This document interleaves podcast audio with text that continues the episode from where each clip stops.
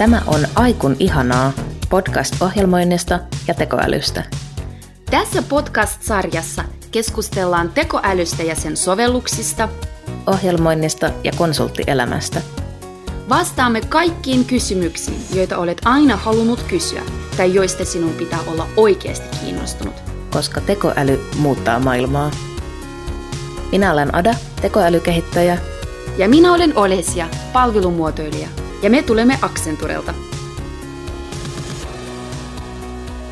Tässä jaksossa me keskustellaan ohjelmoinnin opetuksesta, opiskelusta sekä koodauksesta ja huijarisyndroomasta.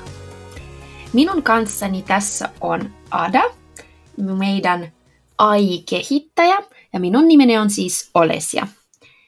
Ja aloitetaan vaikka tuosta ihan sun opiskelutaustasta, Ada.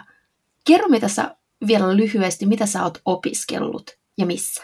Eli mä tosiaan työskentelen nykyään Accenturella AI-kehittäjänä Accenture Liquid Studio-yksikössä. Ja ennen kuin mä työskentelin siellä, niin mä opiskelin Helsingin yliopistossa joka kanditutkinnossa matematiikkaa ja sitten tietojenkäsittelytiedettä maisteritutkinnossa.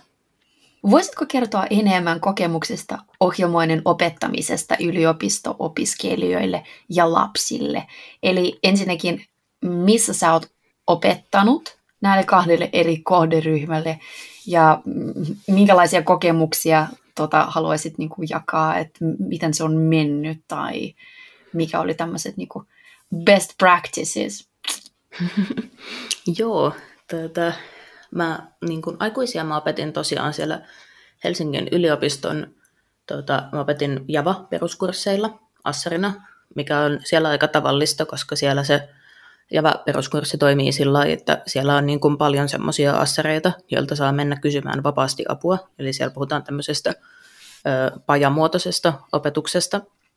Ja se toimii sillä lailla, että opiskelijat tekee itse tehtäviä ja ne voi tulla tekemään niitä tämmöiseen tiettyyn luokkaan, missä on saatavilla niitä assareita. Ja sitten aina jos tulee joku ongelma, niin voi pyytää apua sitten heti. Ja jos ei tule mitään ongelmia, niin sitten saa vaan tehdä itse rauhassa.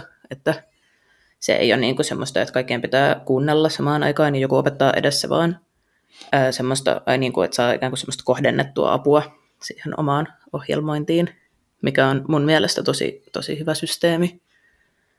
Ja ää, niin, sitten lapsia. Mä olen opettanut Helsingin yliopiston linkkikeskuksessa.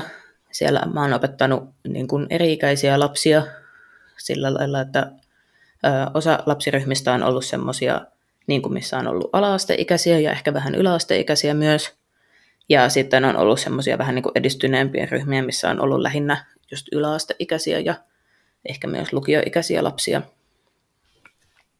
Tuo ku- kuulostaa tosi kiinnostavalta. Käytännössä onko siis olemassa jotain lasten koneoppimiskieltä? tai millä tavalla kuitenkin me puhutaan, niin kuin jos ala-asteesta, niin kuin suht pienistä lapsista, niin nämä ei ole niin kuin helpot asiat, kuten ohjelmointi, niin miten se käytännössä niin kuin tapahtuu? No joo, on olemassa semmoisia lasten ohjelmointikieliä. On olemassa myös jotain koneoppimisdemoja erikseen, mitkä on suunniteltu lapsille, mutta me ei tehty niitä kauheasti siellä kerhossa, että se oli enemmän tämmöistä opetellaan ohjelmointia perusteista asti. Ja niiden pienten lasten kanssa me käytettiin tämmöistä visuaalista ohjelmointikieltä kuin Scratch, mikä löytyy niin kuin ihan netistä avoimena, eli sitä voi mennä nyt vaikka heti itse, jos kuuntelee tätä podcastia, niin voi mennä heti katsomaan, että mikä se on. Minusta tuntuu, tuota... että mä menen tämän podcastin jälkeen katsomaan, mitä se on. Kannattaa. Se on semmoinen, missä siis äh, on ihan tämmöisiä ohjelmointirakenteita niin samalla tavalla kuin muissakin ohjelmointikielissä, että siellä on vaikka silmukoita tai jotain ehtolauseita tai muuttujia, mutta niitä ei niin kuin kirjoiteta itse, vaan ne vedetään hiirellä, ne on semmoisia värikkäitä palikoita ja siitä saa semmoisen visuaalisen vastauksen aina siihen, kun tekee jotain. Eli sillä se on niin kuin ajateltu, että voi niin kuin koodata pelejä tai animaatioita tai semmoisia, mutta kyllä sillä periaatteessa voi tehdä ihan mitä haluaa. Eli visuaalisesti on kyllä niin kuin lapsille paljon helpompi ymmärtää. Kyllä, ehdottomasti. Ja sitten kun monet lapset tykkää peleistä, tota, niin se on niin kuin semmoinen, että voi tehdä itse oman pelin ja aika nopeasti siitä oppii, että se onkin aika vaikeaa tehdä itse semmoinen oma peli. Joo. että äh, niin kuin ehkä semmoinen lasten ekatunne siellä niin kuin kerhan alkuvaiheessa saattaa olla semmoinen pettymys siitä, että ohjelmointi olikin niin kuin vaikeampaa kuin mitä ne luuli. Luonnollisesti, joo. Mutta mitäs luulet, onko tota esimerkiksi omaksuuko lapset, täm, tämän päivän lapset, sanotaan näin, helpommin tämmöisiä asioita, kun esimerkiksi olisi yrittänyt niin kuin selittää vaikka 40 vuotta sitten tai 20 vuotta sitten. Mä tarkoitan siis sitä, että mm. niin onko lapset, kun, koska käyttävät aika paljon älypuhelimia tai on mm-hmm. ylipäätänsä niin kuin diginatiiveja, Joo, toi, toi voi olla semmoinen ö, kanssa ehkä vähän semmoinen harhaluulo tai ehkä semmoinen toiveajattelu, että nyt kaikki lapset on diginatiiveja, niin sitten ne osaa tosi hyvin niin kuin sen takia suoraan vaikka ohjelmoida tai sillään, mutta semmoinen vaikka älypuhelimen käyttö, niin saattaa olla aika eri asia kuitenkin kuin joku ohjelmointi tai sitten esim. ihan tietokoneen käyttö. Että just kerho-opetuksessa on huomannut, että monella lapsella niin kuin vaikka näppäimistön käyttö tai sitten ihan hiiren käyttö – niin saattaa olla aika vierasta, jos on tottunut tekemään tabletilla asioita. Että tuota, tavallaan se niin kuin lasten median käyttö ja tuommoisten sähköisten välineiden käyttö niin aika paljon perustuu nykyään kosketusnäyttöihin, niin se on sitten aika kiinnostavaa, että kun kuitenkin ohjelmoinnissa niin on helpompaa usein, ainakin sitten siinä vaiheessa, kun pitäisi jotain tekstiä kirjoittaa sinne itse, niin sitten kyllä tarvii olla joku näppäimistö, muuten se on aika turhauttavaa. Mikä on niin kuin nuorin ikä, joka on ollut sun kerhossa? No, nuorin oli neljävuotias. Oh my god. Tätä, tätä, mutta hänelle ö, kyllä tuotti ehkä vähän haasteita se, että niin kuin on semmoinen, niin kuin, hän ö, handlasi kyllä ohjelmointijutut aika hyvin, Tätä, mutta hänelle ehkä tuotti sitten se niin kuin kerhossa oloja, semmoinen haasteita, ja sitten esimerkiksi se, että ö, hiiri, mikä meillä oli, niin oli hänelle liian iso, kun hänen kätensä oli niin pieni, niin hän oli niin kuin fyysisesti vaikea käyttää sitä hiirtä. Joo.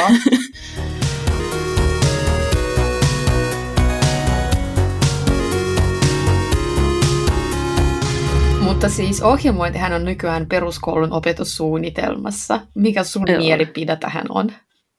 No, musta se on hyvä juttu. Tuota, se on siistiä, että monet pääsee niin kuin mukaan, mukaan tuota, kokeilemaan ohjelmointia. Ja toisaalta se on aika haastava juttu opettajille, koska niin kuin, tämä muutos tuli sillä lailla aika nopeasti, että niin kuin monet opettajat ei osannut ohjelmoida etukäteen, ja sitten se on aika vaikea opettaa jotain semmoista, mitä ei osaa itse kauhean hyvin. Ja sitten ehkä oli sillä että pitää niin kuin työn ohella yrittää opetella vielä tämä uusi opetettava sisältö. Tuota, ja mäkin olen ollut mukana semmoisessa etäkurssissa, missä järjestettiin täydennyskoulutusta opettajille niin kuin tavallaan antamassa palautetta ja niin kuin tukea opettajille. Että jotainkin tuommoisia mahdollisuuksia oli, mutta sitten kyllä ymmärrän hyvin sen, että voi olla vaikea niin kuin oman työn ohella vielä lisäkouluttautua. Tota, mutta toisaalta onneksi on aika hyvin näitä tämmöisiä erilaisia ympäristöjä, mistä sitten saa niin kuin tukea ja apua ja löytyy valmiita tutoriaaleja. Niin, ja sitten meidän kerholaiset on monet niin kuin kertoneet ylpeänä, että he osaa koulussa paljon paremmin ohjelmoida kuin opettaja näillä lasten ympäristöillä, niin sitten ainakin opettaja voi ehkä niin kuin hyödyntää sitä, että lapset voi niin kuin näyttää jotain tai, tai lapset voi ainakin saada siitä semmoisia onnistumisen kokemuksia. Tota, oletko törmännyt kiinnostaviin lapsen tai nuoren keksimiin ö, tekoälysovelluksiin? No itse asiassa joo, mutta ne ei ole tehty siis tällä Scratchilla, koska sillä on niinku teknisesti kyllä mahdollista tehdä jotain koneoppimisjuttuja, mutta se on aika työlästä ja, ja ei varmaan niinku kannata. Mutta sitten isommille lapsille niin me opetettiin Javaa tai Pythonia, aina vähän sen mukaan, että mitä ohjaaja halusi opettaa ja mistä lapset oli kiinnostuneita. Niin sitten meillä oli kerhossa semmoinen alaasteikäinen lapsi, joka opetteli Pythonia – ja niin kun hän oli sitten katsonut jotakin tämmöisiä nettikursseja, kun hän osasi hyvin englantia myös, niin pystyi seuraamaan niin kuin itsenäisesti jotain englanninkielisiä nettitutoriaaleja, niin sitten hän esimerkiksi teki semmoisen tekoälysovelluksen, missä oli, niin kuin, se oli tämmöinen niin kuin äänen kautta haku Wikipediasta, eli puhu mikrofoniin ja sanoi niin kuin jonkun hakusanan, Joo. niin sitten se haki Wikipediasta sen artikkelin ja sitten luki vähän ääneen sitä tota, artikkelia. Ja tämä niinku on semmoinen, että tähän on olemassa niinku valmiiksi niitä semmoisia kirjastoja, Eli hänen ei tarvitse olla mikään niin semmoinen fonologi, joka niin kuin itse keksii, että miten sitä ääntä niin kuin kuunnellaan, vaan hän voi hyödyntää jotain olemassa olevia kirjastoja ja semmoisia, ja sitten tota, tällä lailla tehdä tämmöisen sovelluksen. Mutta se oli kyllä tosi siisti juttu, ja mä olin tosi vaikuttunut siitä. Wow, se kuulostaa niin kuin vaikuttavalta. Siis mikä ikäinen tuo oli? hän oli ala-asteella silloin. Okei. Okay. Kutosluokalla. Lapset on tulevaisuus. palataan vielä tuohon ohjelmointikieliaiheeseen. Mitä niitä, selitä meille ei niin teknisille ihmisille, tai selitä niin, että me saadaan hyvä kuva, missä mennään niin kuin maailmassa. Ensinnäkin, millaisia ohjelmointikieliä on? Onko hyötyä siitä, jos osaa yhden, tai miten ne eroa keskenään? Vai jos joku ajattelee nyt että haluaisi aloittaa jostain, niin mikä on semmoinen niin strateginen päätös omaa urapolkoa ajatellen? Joo.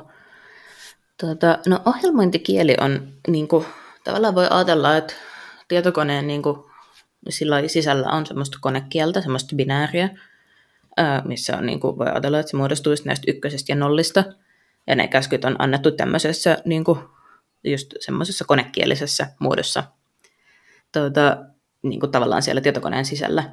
Ja sitten tietokonetta voi kyllä ohjelmoida sillä lailla, että antaa ikään kuin suoraan sinne sitä niin kuin konekieltä, missä ne käskyt on tässä binäärimuodossa.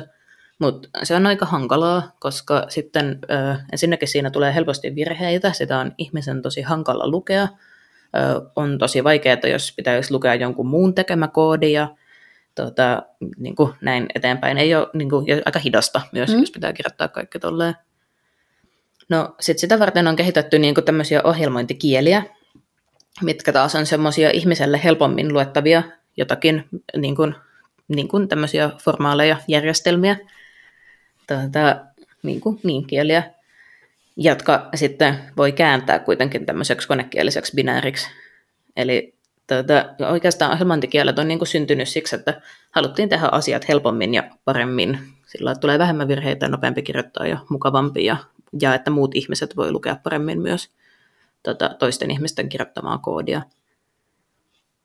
No sitten näitä on niin kuin erilaisia kieliä, niin se johtuu siitä, että kun jos haluaisi tehdä jonkun asian helpommin ja paremmin, niin ei ole niin kuin ihan selvää, että miten se pitäisi tehdä, mikä on niin kuin oikeasti on aina helpompi ja parempi ja ehkä niin kuin, aina ei ole onnistuttu tekemään paremmin, vaikka olisi yritetty jo näin, niin sitten tästä on niin kuin, syntynyt näitä eri ohjelmointikieliä. Ja no käytännössä, käytännössä nyt sitten ohjelmointikielet on sillä lailla, että jotkut kielet sopii paremmin toisiin tarkoituksiin kuin jotkut toiset. Tuota, Kerro joskus sanotaan sille, esimerkki. No esimerkiksi, että Python ohjelmointikieli soveltuu hyvin just näihin koneoppimisjuttuihin. Se kyllä on tosi monikäyttöinen, että se, sillä on paljon näitä niin kuin kirjastoja, eli ikään kuin valmiiksi tehtyjä semmoisia funktioita, mitä voi vaan suoraan itse hyödyntää. Tota, ja vaikka JavaScript niin sopeutuu hyvin tota web-kehitykseen, eli tota, jos haluaa tehdä webbiä, niin sitten voi olla hyvä idea tehdä se mieluummin JavaScriptilla kuin vaikka jollain c Tota, ja C taas on semmoinen enemmän matalan tason kieli, eli matalan tason kieli tarkoittaa semmoista, että muistuttaa enemmän tätä konekieltä, kun voisi kuvitella, että matala taso on niin kuin helppo taso, niin usein se menee just toisinpäin, että korkean tason kielet on niin kuin ihmiselle helpompi Joo. ja kauempana niin kuin siitä konekielestä, ja matala taso taas voi olla ihmiselle vaikeampi, mutta se on lähempänä sitä konekieltä, niin sitten jos haluaa tosi tarkasti vaikka jossain robotissa kertoo, että mitä sen pitäisi tehdä, niin sitten se voi olla siihen hyvä. Joo. Mutta tavallaan kaikilla ohjelmointikielillä voi kyllä tehdä kaikkea. Eli kun tästä sanotaan välillä, että pitää valita oikea työkalu niin kuin oikeaan työhön, tota, niin tämä ei ole ihan tarkalleen totta ohjelmoinnissa, koska äh, niin kuin vasaralla ei voi sillä ruuvata ruuveja, mutta ohjelmoinnissa niin kuin voi kyllä tehdä niillä muillakin kielillä niitä asioita, mutta usein ei vaan niin kuin ehkä kannata tai, Joo. tai se ei ole niin kivaa. Joo, okei. Okay. Ja tota, jos niin kuin ajattelit strategisesti omaa urapolkua ajatellen, niin mm-hmm. mistä kannattaa aloittaa? No, äh, tämä on sellainen juttu, mistä monilla ohjelmoijilla on myös tosi vahva mielipide siitä, että mikä on niinku just se oikea ohjelmointikieli, mistä oppii niinku semmoisen oikean ohjelmointiajattelutavan ja niinku tälleen. Mutta mä en ole yhtään tätä mieltä. Joo. mä oon sitä mieltä, että kannattaa aloittaa semmoisesta, niinku, mistä, mistä pääsee alkuun. Eli jos löytää jonkun hyvän tutoriaalin jostain mistä tahansa kielestä, Joo. niin sitten kannattaa aloittaa siitä. Tai jos sulla on joku kaveri, joka opiskelee niin kuin jotain tai osaa jo jotain ohjelmointikieltä ja voi auttaa sua, niin sitten kannattaa aloittaa siitä. Tai niin kun, jos keksit jonkun hauskan projektin, mitä sä haluaisit tehdä jollain kielellä, niin sit niin kun, kannattaa aloittaa siitä. Eli niin kun, Kunhan semmoinen... aloittaa. Jep, just niin. Okei, okay. no, no, se, on kuulostaa, se kuulostaa tosi loogiselta ja myös niin kuin mä vahvasti uskon semmoiseen, eikö se ole tuota 72 tunnin sääntö, että jos aloittaa jotain ja ylläpitää semmoista niin kuin uutta harrastusta tai aktiviteettia tota, 72 niin kuin tunnin sisällä, niin todennäköisyys kasvaa, että sä jatkat sitä sitten vielä niin kuin sen jälkeen niin kuin eteenpäin kehittämistä, Joo, sitä omaa niin, osaamista. kannattaa ottaa tuommoinen, mistä pääsee silleen Joo. Niin kuin, tuota, liikkeelle. Ja ehkä ei kannata myöskään silleen väheksyä just vaikka sitä scratchia niin kuin aikuisillekin, vaikka se on niin kuin lapsellisen näköinen, että jos ei ole ohjelmoinut koskaan mitään, niin sitten niin kuin saattaa ehkä omaksua hyvin jotain konsepteja sillä, että vähän niin kuin kokeilee Joo. sitä scratchia ja leikkii sillä. Ja sitten sen jälkeen voi olla niin kuin helpompi siirtyä niihin ö, niin kuin semmoisiin vähän vaikeammin luettaviin ohjelmointikieliin. Joo. Millä tuota, kiel... Mutta on ehkä jotain strategisia juttuja kuitenkin, mitä voi sillään miettiä, että tuota, että esim. Jos, jos tietää, että on kiinnostunut vaikka web-kehityksestä, niin sitten kannattaa ehkä niin kuin, mm, vähän opetella JavaScriptia, tai siis tämä nyt vähän tällä, että jos et sä keksi, mitä sä lähtisit tekemään. Joo, just näin. niin, se olikin kysymys. Niin, jep. niin, niin sitten voi just miettiä, että mihin niin kuin, sovelluksia haluaisi käyttää sitä. sitten jos, tota, ja jollain aloilla voi olla semmoisia tiettyjä kieliä, mitkä on siellä just erikoisen suosittuja, mitä ei käytetä muussa – Eli jos on vaikka finanssialalla itse ja haluaisi niin kuin, jatkaa jotenkin finanssialalla, mutta niin kuin, haluaisikin ohjelmoijaksi, niin sitten voi opetella semmoista kieltä kuin COBOL, mikä on semmoista aika hankalasti luettavaa, ja sitä ei käytetä oikein muualla kuin pankeissa nykyään, okay. mutta sitten jos on tosi taitava COBOL-osaaja, niin sitten on kyllä aika hyvät työmahdollisuudet juuri niissä pankeissa, kun, kun sitä ei kauheasti muualla käytetä. Okei. Okay. Eli, eli semmoinen oman alan, eh, niin kuin, tavallaan jos on joku muu ala, mistä näkökulmasta lähtee katsomaan ohjelmointia, niin siihen perehtyminen kyllä kannattaa. Joo. Millä kielellä itse sinä aloitit ja mitä osaat nyt? No mä aloitin Javalla juuri sen takia, että mä olin siellä Helsingin yliopistolla ja siellä ohjelmoinnin peruskurssi järjestettiin Javalla. Ja jos haluaa käydä suunnilleen saman kurssin kuin minkä mä oon käynyt, niin se on mahdollista kaikille ilmaiseksi netissä – sieltä niin kuin moog.fi, eli Massive Open Online Course, niin sieltä löytyy semmoinen ohjelmoinnin peruskurssi Javalla, niin tota, mikä on ö, suunnilleen sama kurssi, siis sitä on niin kuin vähän päivitetty tietysti siitä, kun mä kävin sen itse, mutta käytännössä sama kurssi kuin minkä mä olen itse käynyt ekana, mistä mä oon aloittanut ohjelmoinnin opiskelun. Ja, ja nyt mä työskentelen lähinnä Pythonilla nykyään, ja oikeastaan mä osaan niin kuin vahvasti ohjelmoida vaan just näillä kahdella kielellä, Javalla ja Pythonilla. Joo. Että jotain pieniä juttuja mä saan tehdä myös muilla kielillä, mutta mitään muuta kieltä mä en ole niin kuin käyttänyt missään isoissa projekteissa tai niin kuin opiskelussa tai työssä tai silleen niin kuin, ää, pidemmin Joo. aikaisesti. Eli tämä on myös sellainen, että joillekin saattaa tulla sellainen ajatus, että pitäisi osata tosi monta eri ohjelmointikieltä, että voi päästä töihin ohjelmoijaksi. Mutta ää, näin ei kuitenkaan ole, koska sitten niin kuin töissä voi oppia myös niitä, niitä kieliä.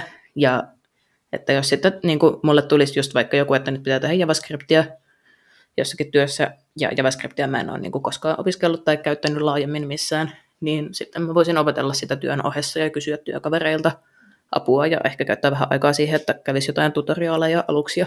Joo. Niin kuin näin edelleen. Pakko tunnustaa tässä vaiheessa, että mulla oli just nimenomaan sellainen niin kuin ennakkoluulo, että niitä kaikkea pitäisi niin kuin osata. Joo, mutta hyvä, että kyllä. selitit. no joo, hyvä. Joo, tai siis mä oon oppinut Pythonin just tolleen, että en mä oon ikinä käynyt mitään Python kurssia. Tai joo. silleen, että mä oon vaan käyttänyt sitä töissä ja sitten mä oon pikkuhiljaa oppinut siinä sitä. Mistä tietää, että osaa koodata? Pitää, mistä, niin kuin, kun sä sanoit nyt tuossa, että, että mä osaan niin kuin, näitä kahta niin kuin, mm. parhaiten, mm. niin mistä tulee, missä vaiheessa tulee sellainen, että nyt minä osaan tämän? No se onkin ehkä vähän semmoinen, että koskaan ei varmaan osaa niin kuin ihan kaikkea tuota, jostain ohjelmointikielestä, koska niin kun niillä voi tehdä tosi paljon erilaisia asioita, niin sitten, sitten tuota, voi kestää, tai siis niin, että, et, että niin kun, no ehkä jos on tehnyt tosi pitkän työuran ohjelmoijana, niin sitten pystyy tekemään ikään kuin mitä vaan, mutta, mutta niin kuin se, että osaisi oikeasti niin kuin, tavallaan tehdä kaiken tai niin kuin ohjelmoida ihan mitä vaan, niin se on aika utopistinen ajatus, vaan enemmänkin käytännössä se menee niin, että koko ajan on lisää opeteltavaa. Ja vaikka niin kuin osaisi just nyt kaiken, niin kyllähän koko ajan tulee uusia teknologioita niin kuin lisää ja uusia jotain ratkaisuja, niin sitten voisi olla aika vaikea pysyä niin kuin perässä siinä.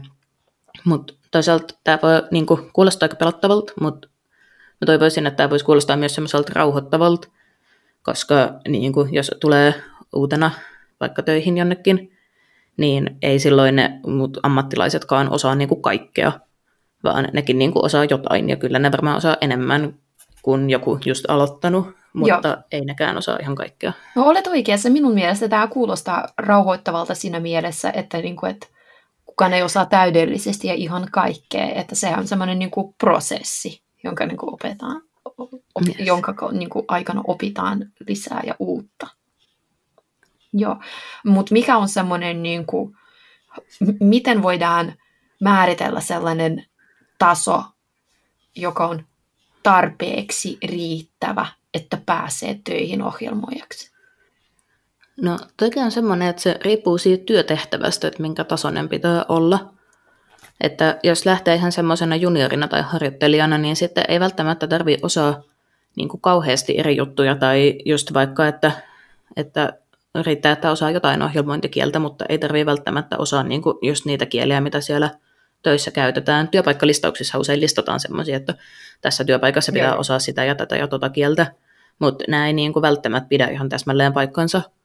Eli se, niin tästä mä oon kuullut semmoisen väitteen, että jotkut suhtautuu niihin sillä, että jos siellä listassa on yksi kieli, minkä ne osaa, niin ne on sillä mä voin mennä tuonne töihin.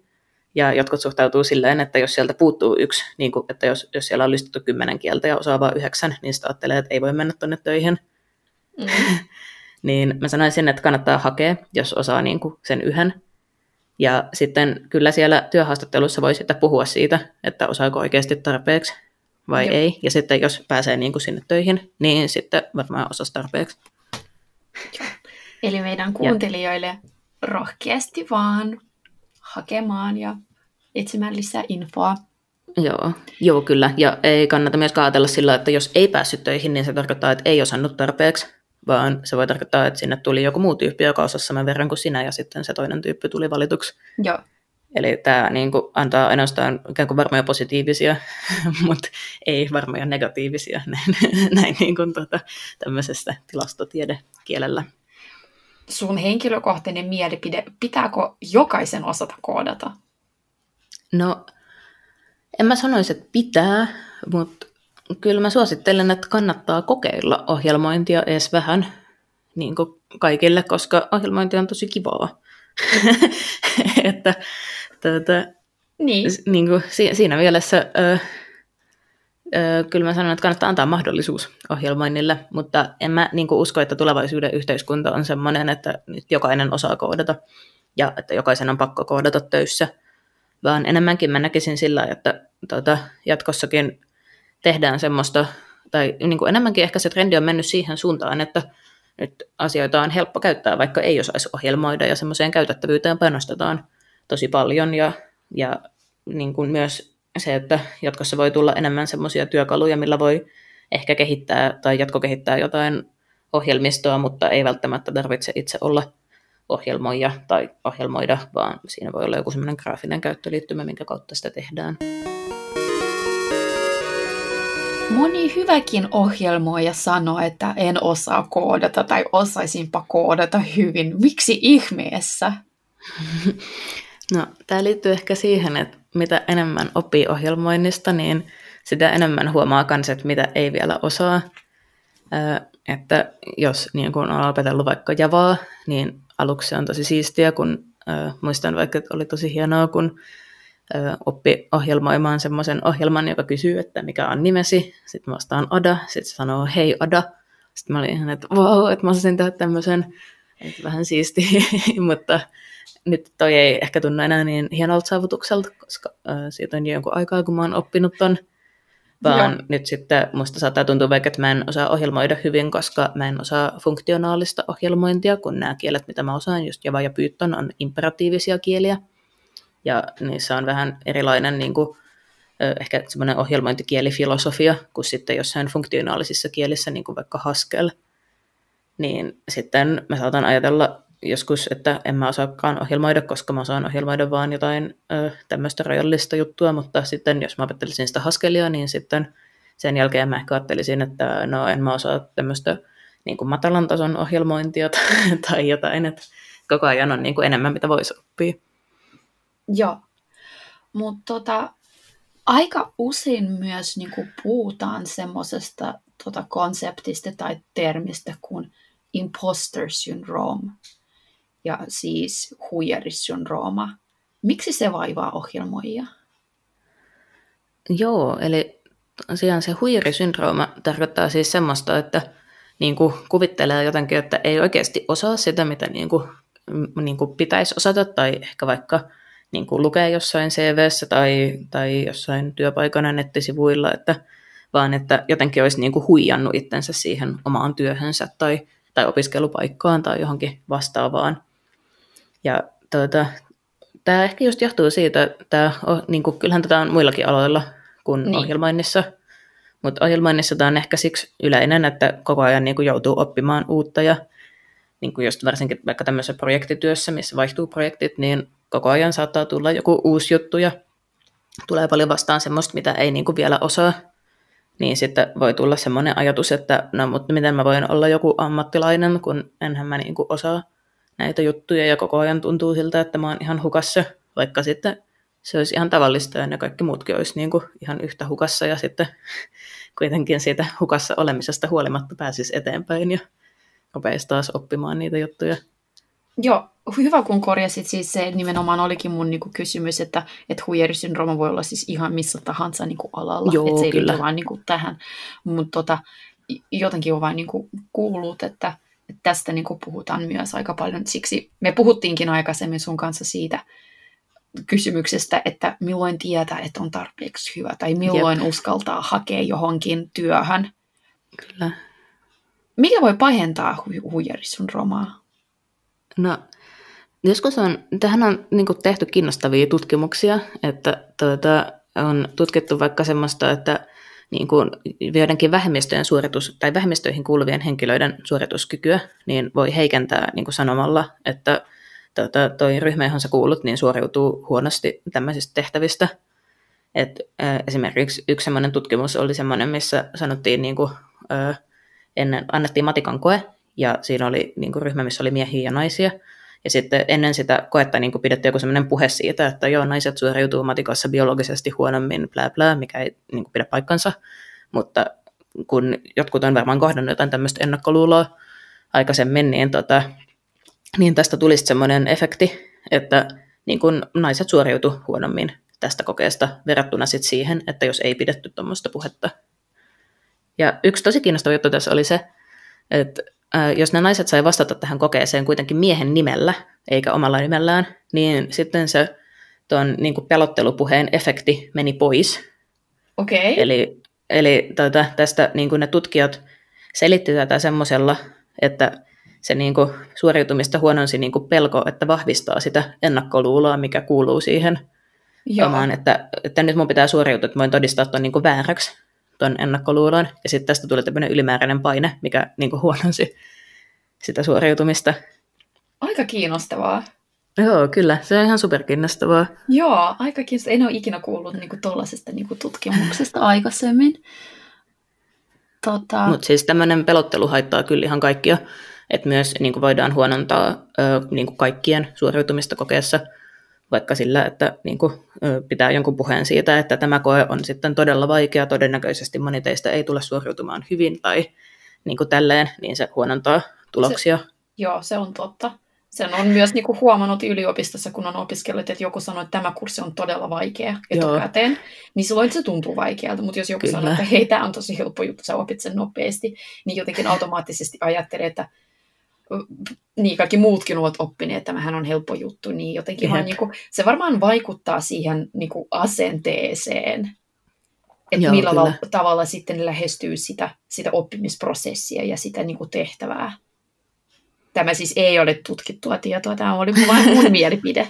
joo, joo, ei, mutta kyllä se niin kuin on. Tai siis tietysti sekään ei ole ehkä hyvä, jos sanoo vaan, että tämä on tosi helppo juttu, kun sit, jos ei meinaa päästä eteenpäin, niin sitten sit saattaa ajatella, että okei, mä oonkin tosi tyhmä, kun mä en niin kuin selviydy tästä niin kuin helposta jutusta tai, tai silleen, että, tuota, että ehkä tuommoinen, että jos yrittää ylipäätään niin kuin välttää sitä, että arvottaa näitä juttuja, että mä oon huono tai vaikea tai ole älykäs tai tyhmä tai jotain tämmöistä, niin noin niin kuin kaikki sillä haittaa suoriutumista.